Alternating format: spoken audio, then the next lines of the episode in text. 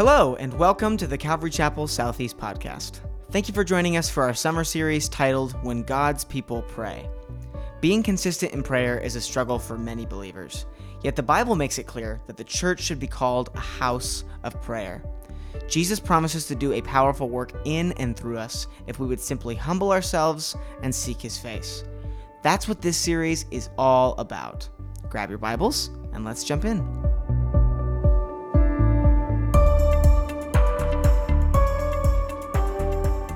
Good evening. Let's try that one more time. Good evening. Thank you. There we go. There we go. Good to see you tonight. Um, it's been a while. I was telling Liam, I'm like, man, it's been a while since I've been here on a Wednesday night, like teaching, and um, yeah, but it's been it's it's good. I'm really excited. Tonight is our first out of it's six weeks, right, Nathan? Six weeks.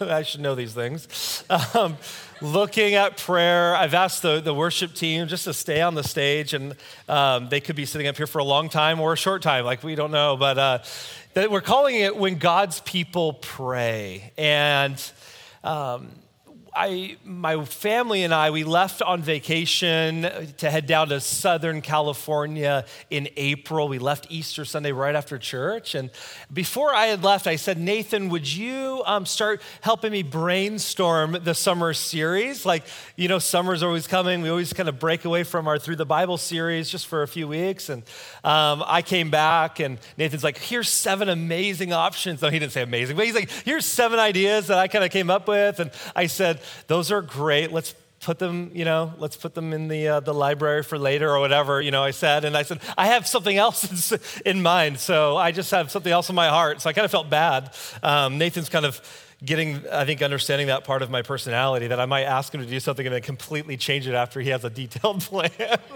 but thank you, Nathan. I, he has, we've got some great other series like in store if the Lord calls us to do that. But anyways, Anyways, um, headed to California. Let me, let me lead you up to why we're here tonight. We're in the car, driving I 5, headed south, and my wife and my kids are, um, are asleep. And like I said, I think this was Easter Sunday, so we're probably still in Oregon at the time, and just really praying over our church. Um, I was praying for the future of our church, knowing that the, you know, a transition was happening, or we were in the middle of one, and um, it was one of those times in prayer where there was a lot of me talking, not audibly, but I was just like, Lord, how about this? And Lord, this. And I'm just kind of like, you know, not complaining, but just like burden in my heart. Like, Lord, I want to see this happen. And like, what, what, would you do here? And but then there was like this time where I was all listening and I had my earbuds in. And sometimes with the new like Apple headphones, like you can like, there's like this transparency mode you can turn on and off. And so they actually kind of um, second as like, um, earplugs, um, which is really great. So like I can just, I don't know if we should, I should admit that, like that I like listen, have earplugs in when I'm driving. But you know, I just kind of like transparency mode, turned it off, and then I can just really hear. Um, hear my thoughts, just kind of really pay attention to what the Lord was, was speaking. So, a lot of listening.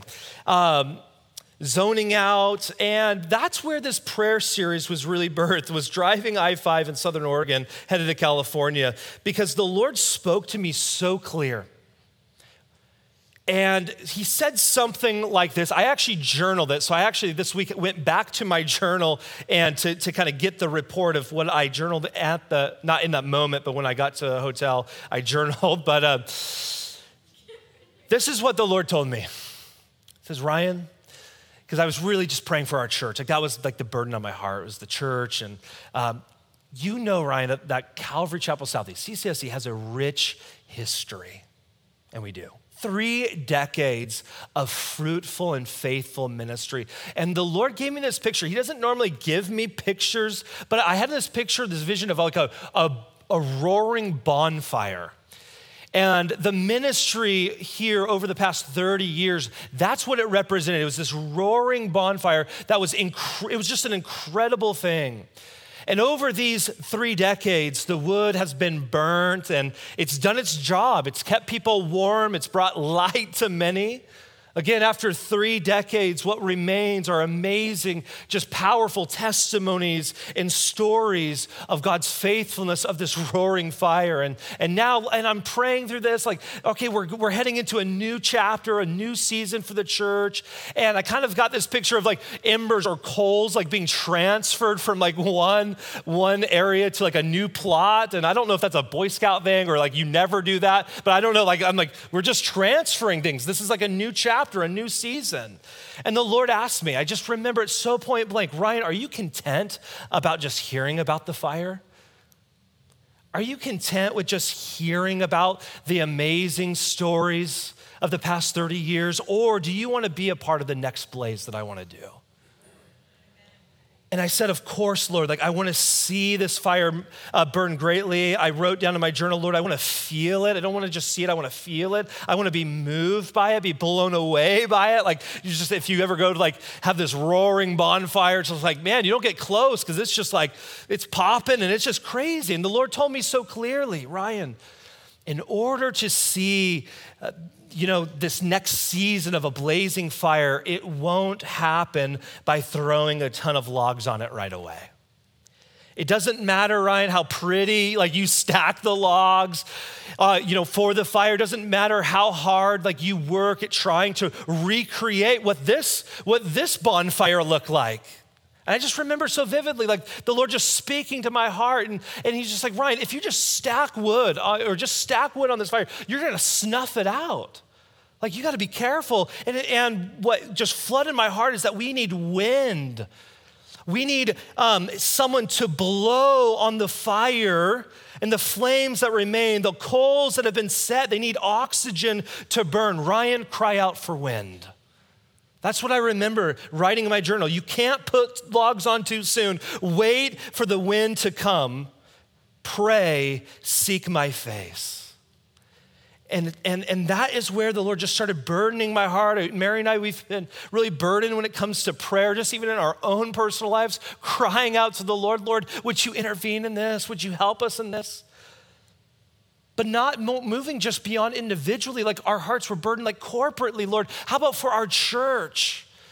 And it was there, Lord, yeah, you know, I wanted you to do great, mighty things. You're so capable capable of doing that.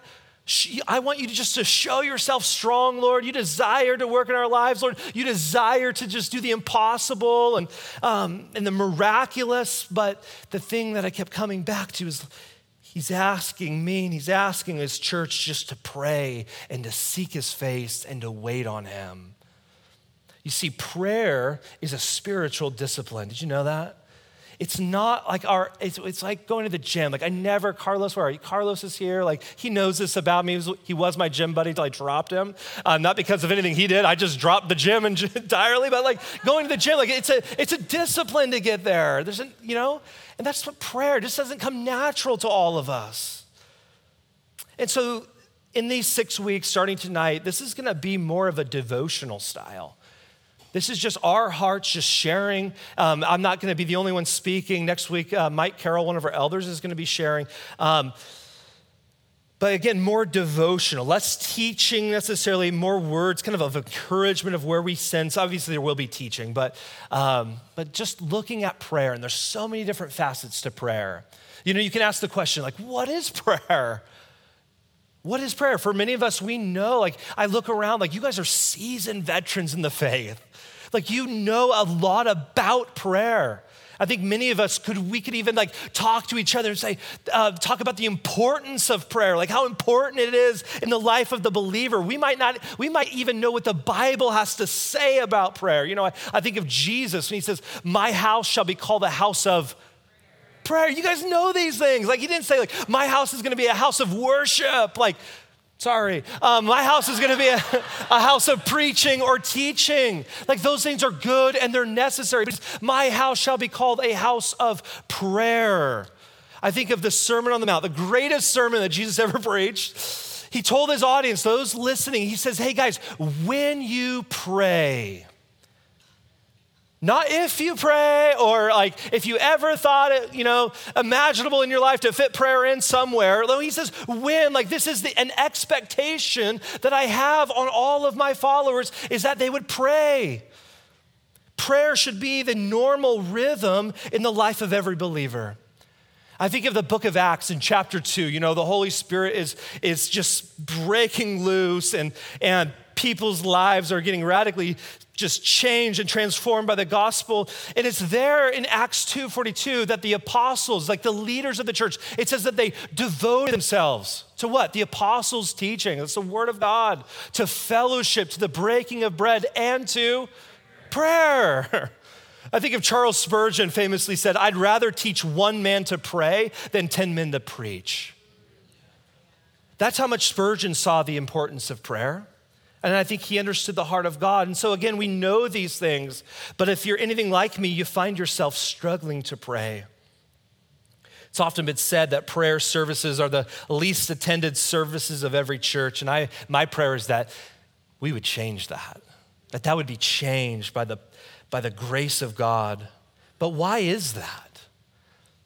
Why do we struggle to pray? I think there's many reasons, and we can go around the room tonight. We could go around the room tonight and, and kind of like, hey, why do you struggle to pray? Why do you struggle to pray? And, there, and like the list would just be probably enormous. And I think just a couple of, of, of reasons. I think even as a kid, I'm like, prayer's boring. Like we're closing our eyes and we're kind of praying to someone like we can't see, or we're talking to someone like that. For me as a kid, it was a little boring. Maybe you think prayer's boring, or maybe, maybe you're too self reliant. Maybe you're just like, I don't have needs. I know you got get, those of you who have needs are like, yeah, the wish. Like, you know what I mean? Like, you know this. Like, we have needs, but so, sometimes maybe we just we just think, oh, you know what? It's all going to work out in the end. I'm American. Like, you know, I've got my 401k I can cash in or whatever. Like, or men, because this is me. I compartmentalize a lot in my life. I'm like, if I, if like something like we have a big like trial or something going on that's really hard in our lives, I have the amazing, and men, you might relate to me, like the amazing ability to be like, I'm gonna leave that over here and I'm gonna live the rest of my life just like without like, and then I can come back to that anytime I want, but it's not gonna affect anything. And it drives my wife crazy. She's like, Are you, like, how are you doing with this? I'm like, I haven't even thought about that in like forever. Like, but we, we compartmentalize. And so we were like, Oh Lord, we'll just cross that bridge when we get to it. But it's my prayer, again, that this series doesn't just give us information about prayer. Because if that's all this series does, is just give us a theology of prayer, then I think we've missed what God is wanting to do. But it's my prayer that together as a church family, we would grow together in prayer. So, what is prayer? One pastor put it this way prayer, it'll be on the screen, prayer is the key that unlocks deeper intimacy with God greater understanding of ourselves, and true power for change. You and I have been given this amazing tool that connects us with our Heavenly Father. And it's in prayer that we experience intimacy with Him. It's like when you think about prayer, it's like at the end of the day, we get God. Like, that's incredible if you were to think about it. We get a relationship with the creator of the heavens and the earth. You know, when Jesus taught his disciples to pray, uh, the disciples just witnessed Jesus living a life of prayer. And they said, Jesus, you know, we see this in you. You've modeled this well. Would you just teach us to do the same? And I think we're going to look at this more next week. I'm not going to steal your thunder, Mike. Um, but he started this model. He says, Our Father. And that was revolutionary because in Jesus' day, you never referred to God as Father, and Jesus says, Now you do. Because that's who He is. He's our Heavenly Father, and we are His beloved children. And through prayer, again, we get intimacy with the Father. We get His closeness and His nearness. And some of you and some of us, I would include myself, you know, we're going through, we've been through difficult seasons. And yet, God has given us a way to connect with Him. Like, how incredible is that? I mean, this has been a heavy week just in, in just for Mary and I, just just I think the weight of the church is finally setting in and like, oh my gosh, there's so many burdens that people are carrying. And like, Lord, how? How do we come alongside? How do we minister? But I even think I look around this room and I, and I see many people in our church just struggling with cancer and physical illnesses. We've had family members, people in our church who have had family members tragically pass away this week. We have discouragements that come upon us daily. For me, this has been a super discouraging week.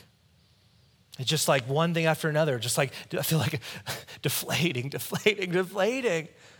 But listen, prayer connects us with our Heavenly Father. He knows all things about our lives. If that doesn't scare you, it should come for you. he knows what we're going through. He cares for each and every one of us. You know, one of my favorite passages is Matthew 6. It says this this is Jesus. He says, Therefore, I tell you, do not be anxious about your life. You know, some maybe maybe you came in you came in tonight and you're anxious about your life. You're worried about something going on in your life. Jesus says, don't, don't be anxious about your life. What you will eat or what you'll drink, nor about your body, what you'll put on, is not life more than food and the body more than clothing. Look at the birds of the air, and I love this visual that Jesus gives. They neither sow nor they, they reap, nor gather into barns, and yet your heavenly Father feeds them. Are you not of more value than they? And which of you, by being anxious, can add a single hour to his span of life? And why are you anxious about clothing? It says, Consider the lilies of the field, how they grow. They neither toil nor spin. Yet I tell you, even Solomon in all of his glory was unarrayed like one of these.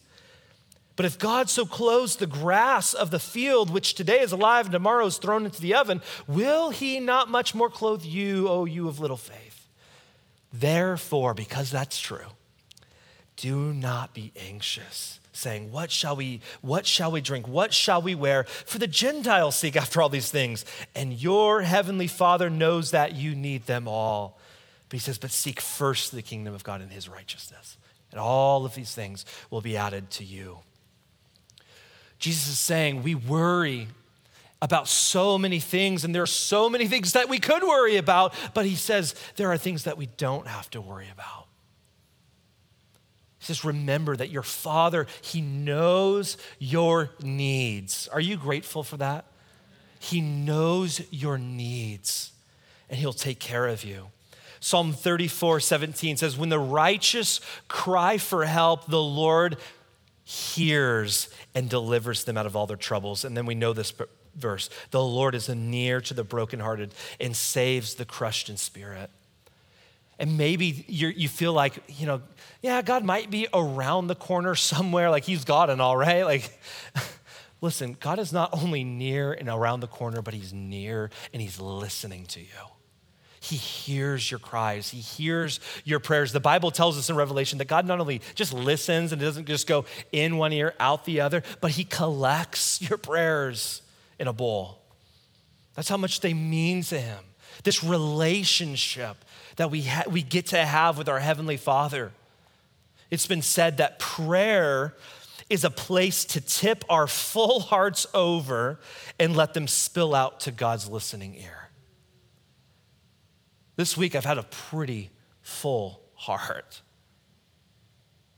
And it's just being reminded that's like, that's right we get an access, we have an avenue that we can just pour out our hearts to his ear. I think of the psalmist when David would write, like, incline your ear to me. And I always, when we were going through the psalms, just thinking about the picture of just a father, like bending low his ear. Like, yeah, speak to me, my son. Speak to me, my daughter. That's what God's heart is for you and I. He's saying, speak, like, I'm listening. The Bible says that He's acquainted already with all of our ways, and I'm so grateful for that. And listen, tonight the Lord loves you and He's near to you. And we have this wonderful access to our Heavenly Father through prayer. Would you just be reminded tonight of who He is? Be reminded of His character. I think of Matthew 7, the next chapter. Jesus says, Ask and it will be given to you. Seek and you will find. Knock and it will be open to you. For everyone who asks receives, and the one who seeks finds, and the one who knocks it will be opened. Or which one of you, if his son asks him for bread, will give him a stone? Or if he asks you for a fish, will you give him a serpent? If you then, who are evil, know how to give good gifts to your children, I love this line, how much more will your Father who is in heaven give good things to those who seek him? How much more? As we come before the Lord in prayer, we must remember that we're coming before our Heavenly Father who is good all the time. He is true, He is faithful, He is loving. And I could go on and on about His good character.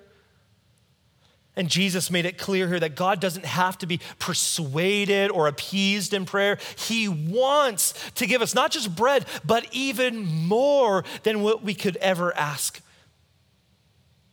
and for some of us, you know, we might have a distorted, I don't know your story, we might have a distorted view of God. You might not view him as a father.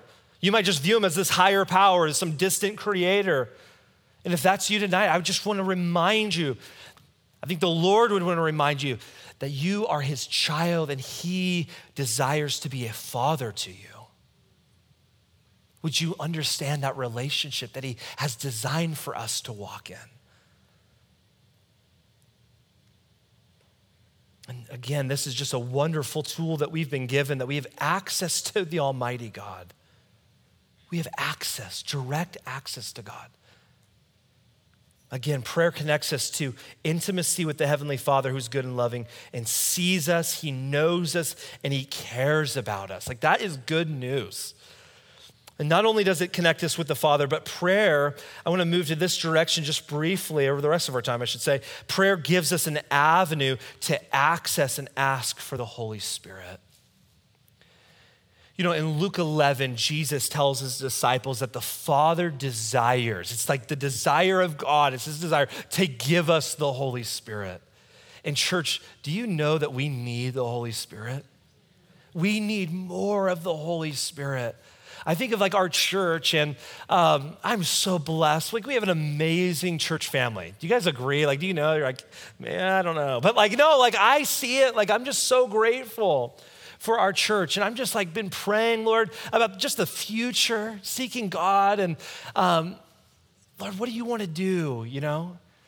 And we can have all the cool programs, and you know, one day, um, you know, maybe one day the Lord will give us a bigger building because we've already outgrown this one and enlarge His ministry. But listen, it's all for nothing if we don't have Him. It's all for nothing if God doesn't show up tonight. Like, this is for nothing if God's presence doesn't meet us here. And in order to see and to tap into all that God has for us, we have to pray. We have to seek Him. We have to go to our dad and say, Dad, what do you have for us? We must pray for the Holy Spirit to come, and that requires, again, waiting on Him, not getting ahead of Him.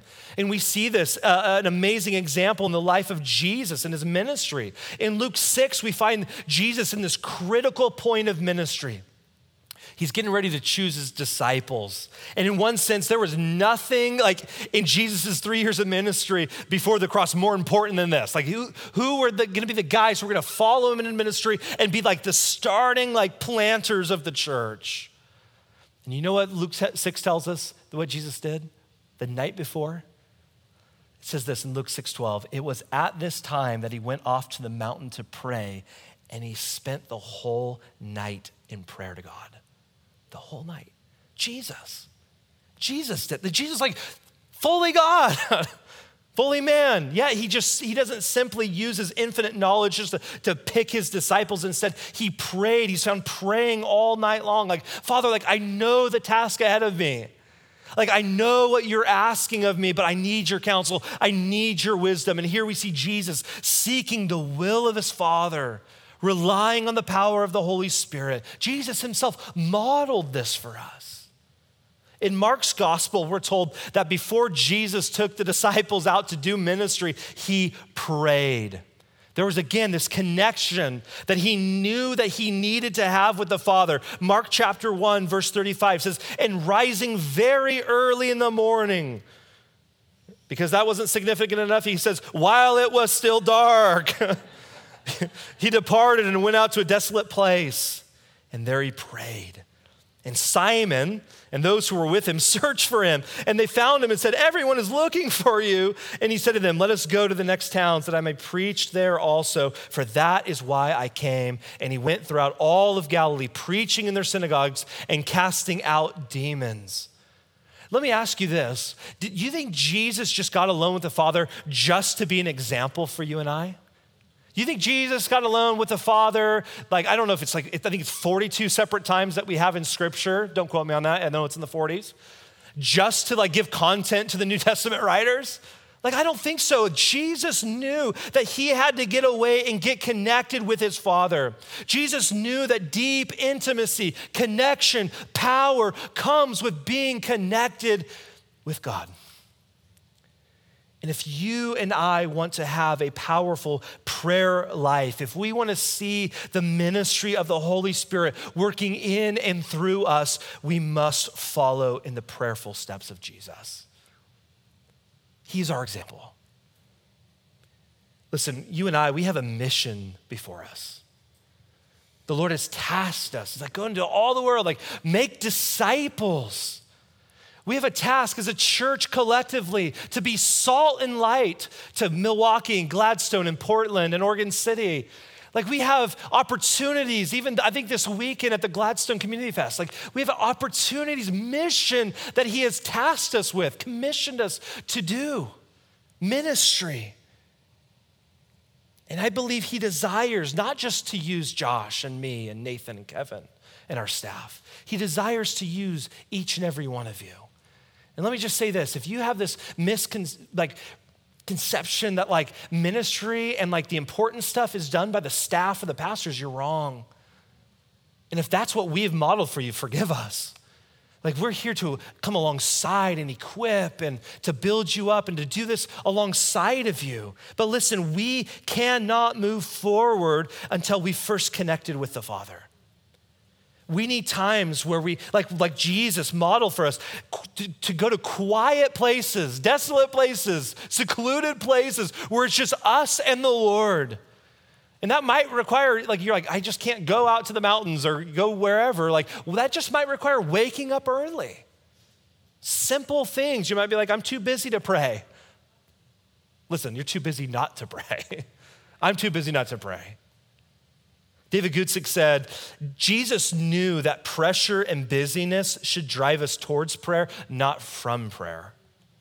Listen, the more busy you are in life, you're like, I'm juggling so many things. That just, that just calls for all the more reason that you need to be praying more and seeking God, seeking His face, waiting, being empowered by the Spirit. But it's in connecting with the Father, being filled with the Spirit, that we need this before we go out and do especially ministry. I think of John 15. This is a famous passage of that Jesus lays out this abiding relationship. How is this relationship going to work? And he uses the vine and the branches. And he says, Abide in me and I in you. As a branch cannot bear fruit by itself unless it abides in the vine. That is staying connected to, to the vine, staying connected to our Father. Neither can you unless you abide in me. He says, I am the vine, you are the branches. Whoever abides in me and I in him, he um, bears much fruit. But he says, but apart from, for apart from me, you can do nothing. We need to understand that, guys, we need to be connected to the vine. We need to be connected to our Father. You know, we can do so many things in our flesh. You guys are very talented people. Um, we can do cool things in the sake for the, you know, in the name of ministry, and the world might say, "Wow, like look at them." But listen, you and I, we can do zero in our flesh that will bring glory to the Lord. Zero. We need Him. We need His power. We need His wisdom. We need His leading. Again, apart from Him, we have nothing and we can do nothing. The, the, the earliest that we can, just the earlier we can get to that and understand that, the better we will be. The more I can remember that, the better pastor I will be. And again, this applies to every aspect of our lives. It doesn't matter who you are. Doesn't matter if you're a pastor, single parent, plumber, a student, maybe you're, you're still in the house. It doesn't matter. God desires to work in your life. He desires to use you. We're all called to the ministry. We're all called to be agents of His grace. We're all called to be salt and light, like I just said. He desires to work in you. He desires to use you. He desires to work collectively in us. And listen, in your life, like those areas, and we're going to be talking a lot about prayer in the, in the next few weeks. And, you know, we, we go to the Lord in prayer. A lot of you, you have burdens on your heart, right? You have burdens on your heart. Maybe the situations that you've been praying about, maybe it looks bleak to you. You're like, I don't see how this is going to turn out. We've been talking about marriage on Sundays. You're like, it's my marriage. Like, my marriage looks bleak. I don't see it turning around. Maybe it's your kids. Maybe you have a prodigal. You're like, I just don't see how this is going to turn around. I don't see him ever turning. Uh, or you're going through a financial crisis. You're like, I don't know how we're going to get out of this pickle. Like, I, it's just a lost cause. Listen, in you, in your strength, in your efforts, in your flesh, probably is. But the Bible says, and I, and, I, and I said it on Sunday, that the Lord desires to do something exceedingly abundantly above all we can ask, imagine, or think. Do you believe that? Do you believe that? Yeah, you know, you might not have an out in your financial crisis. You might not have the fix for your marriage right now. You might not have the answer to cancer. That kind of rhymed. Sorry, I didn't plan that. But He does. He does. Would we tap into the vine? Would we stay connected to our Father? Would we be empowered by His Spirit? And listen, His heart is that we would just simply come to Him, knowing that He's a good Father. He gives good gifts to His children. You know, I think of when God's people pray, something amazing happens. When, the, when we, as the people of God, call upon God, He does the incredible. He does the unimaginable. And we see that all throughout scripture. And I, and I know these stories are probably going to come up throughout this series. And I can just, I can list out a whole ton of them for you. And I won't tonight. But we're just what happens, the beauty of when God's people get desperate and they seek his face and they pray, God shows up and does the incredible. Just like, whoa. When we take time, listen, church, to truly wait on him, God will show up. I think of Jeremiah 33 call to me, the Lord says, and I will answer you. I love that. But he doesn't stop there. He says, and I will tell you great and mighty things which you do not know. Call to me. Call to me. Church, we need the Lord. If anything of value ever happens in our church and, or in our lives, it's going to be because of the Lord. The question is, and this is the question I'm asking myself, is am I desperate enough to get on my knees? Or do I still have Ryan, the confidence in Ryan? Am I desperate enough? Like, God, if you don't show up, we're going to be in trouble. Like that kind of desperate. Or, or is it like, Lord, if you don't show up, it's okay because I got a sermon in my back pocket.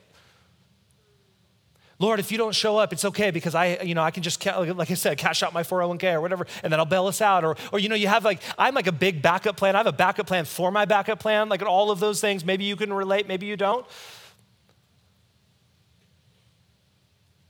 Will we trust him so completely that we're willing to put ourselves in situations where we would be in trouble if he didn't come through for us? That's the relationship that he desires us to have with him the confidence that we would place in him. You know, how often do we go about life without the help of the Lord, without the, the power of the Holy Spirit? I'm so guilty of this. Like, Lord, I, I, I never say, Lord, I got this. I'm more like, Lord, I got this. Now, would you bless it? Whoa, that's backwards. I think in Zechariah, you know, 4 6, it's not by might, Ryan.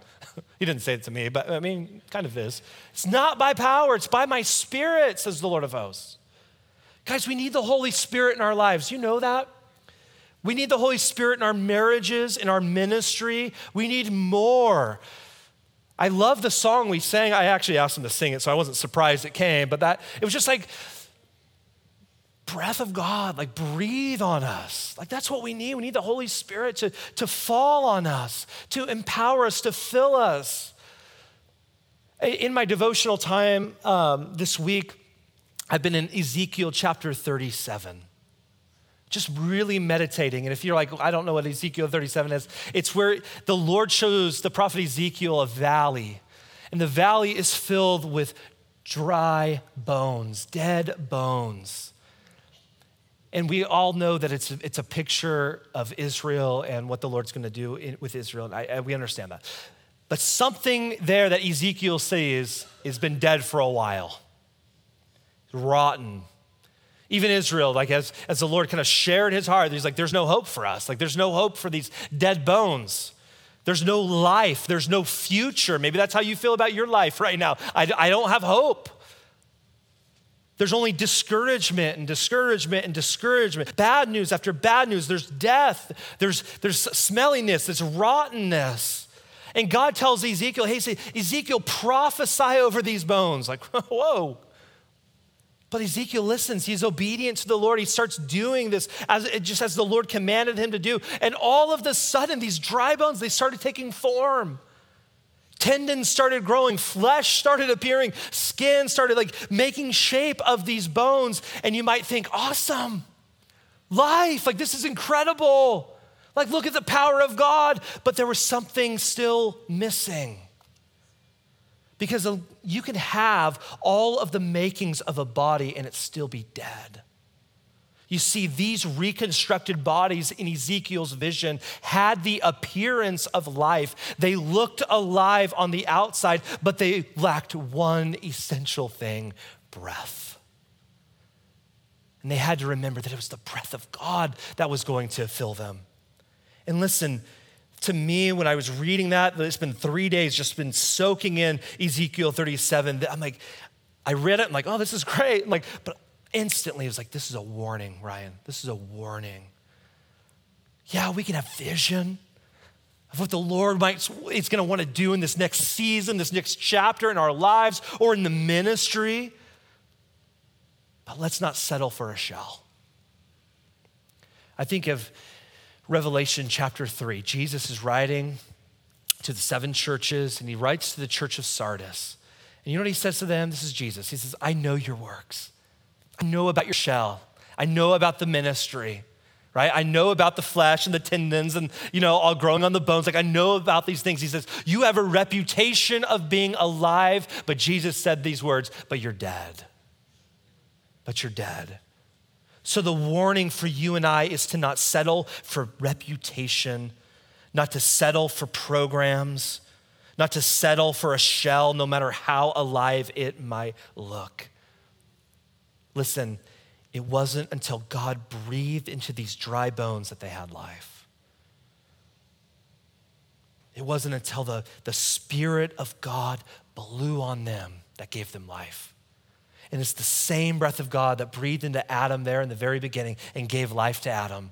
It's the same breath of God that breathed into these dry bones. And guess what? In John chapter 20, after Jesus resurrects from the dead, he's there meeting in the upper room with, these, with his disciples, and, he, and they're waiting on him, and he breathes on them, and, they, and he says, Receive the Holy Spirit.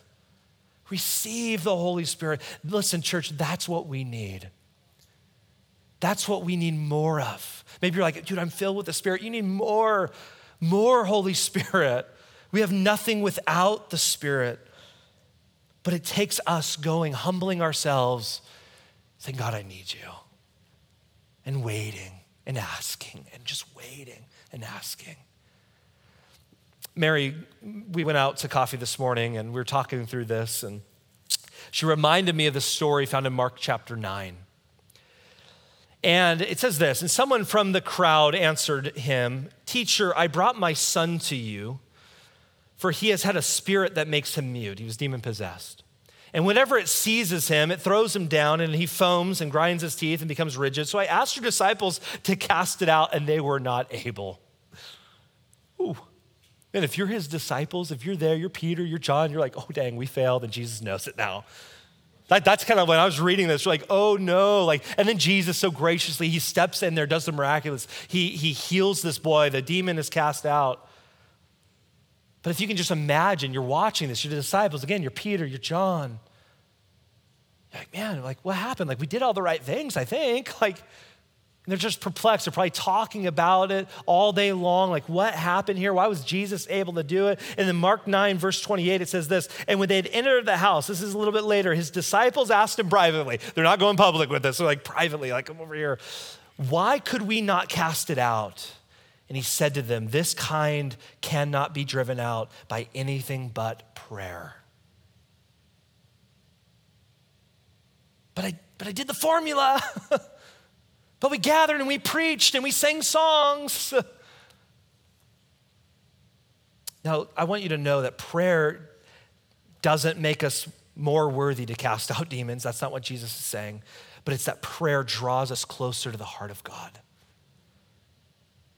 Prayer puts us in line with his power. You see, prayer is an expression of our total dependence upon God and God alone. It's been said that we have learned how to function without the help of the Lord, and it has destroyed the power of the church. I heard that when I was 14 years old, and it stuck with me.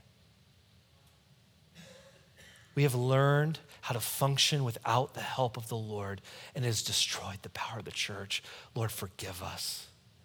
If we've been playing church, if we've been relying on our own ability, if we've been going out, you know, just trying to be witnesses to our neighbors and not doing it in the power and the strength of God Himself, like, forgive us. We're not going to bring anyone to salvation.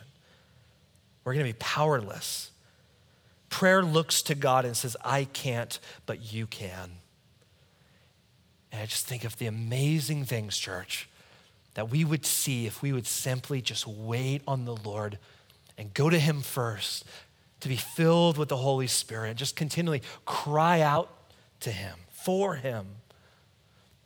I want to end with this story that I read this week. Uh, it's about Dwight Moody.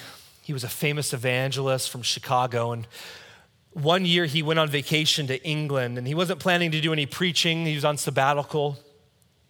But while he was in England, he met a preacher who said, Hey, Mr. Moody, you're so well known. Would you come and speak at our church? And so he preached there the next Sunday morning. And, and that afternoon, he, after he had left, after the services, Moody wrote in his journal that they were the deadest crowd he had ever seen and that the only thing worse than preaching to those people was that he had promised to go back that night and preach again. but he went back that night. And about halfway through the sermon, something happened. The people started coming to life.